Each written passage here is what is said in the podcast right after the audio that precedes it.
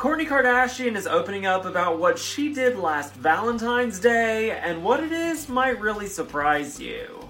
Kourtney shared photos on her social media of a trip to Utah that she and husband Travis Barker took last year for Valentine's Day. Well, Travis took to the comments to reveal that it was on Valentine's Day last year on this trip that their newborn son Rocky was conceived. Short Cast Club